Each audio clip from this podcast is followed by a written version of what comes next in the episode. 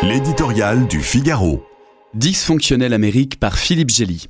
Qu'il paraît loin le temps où la démocratie américaine était regardée comme un modèle d'équilibre et de progrès, où elle projetait une image de modernité, voire de glamour, sous John Fitzgerald Kennedy, assassiné il y aura bientôt 60 ans.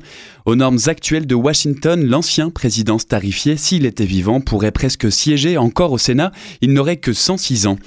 Durant ses pics de forme, il prodiguerait ses conseils à deux genoux lancés d'un pas traînant vers la présidentielle de 2024, Joe Biden, 80 ans, et Donald Trump, 77 ans. De temps en temps, il déjeunerait avec des juniors, comme le chef de la majorité républicaine au Sénat, Mitch McConnell, 81 ans, qui ne reconnaît toujours pas ses amis. La sénatrice de Californie, Diane Feinstein, a quitté le club hier en rendant l'âme à 90 ans. Si elle peut prêter à la plaisanterie, la gérontocratie au pouvoir inquiète sérieusement une majorité d'Américains, frustrés de n'avoir d'autre choix sauf imprévu qu'un match retour entre Trump et Biden.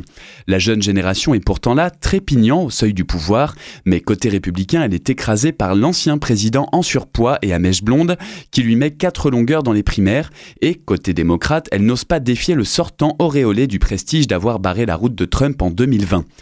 En attendant leur heure, les jeunes loups se font les dents au Congrès. Sous l'impulsion de l'élu de Floride, Matt Gaetz, 41 ans, Trumpiste zélé, la majorité républicaine à la Chambre s'apprête à mettre à l'arrêt le gouvernement fédéral, un shutdown pour la quatrième fois en 10 ans.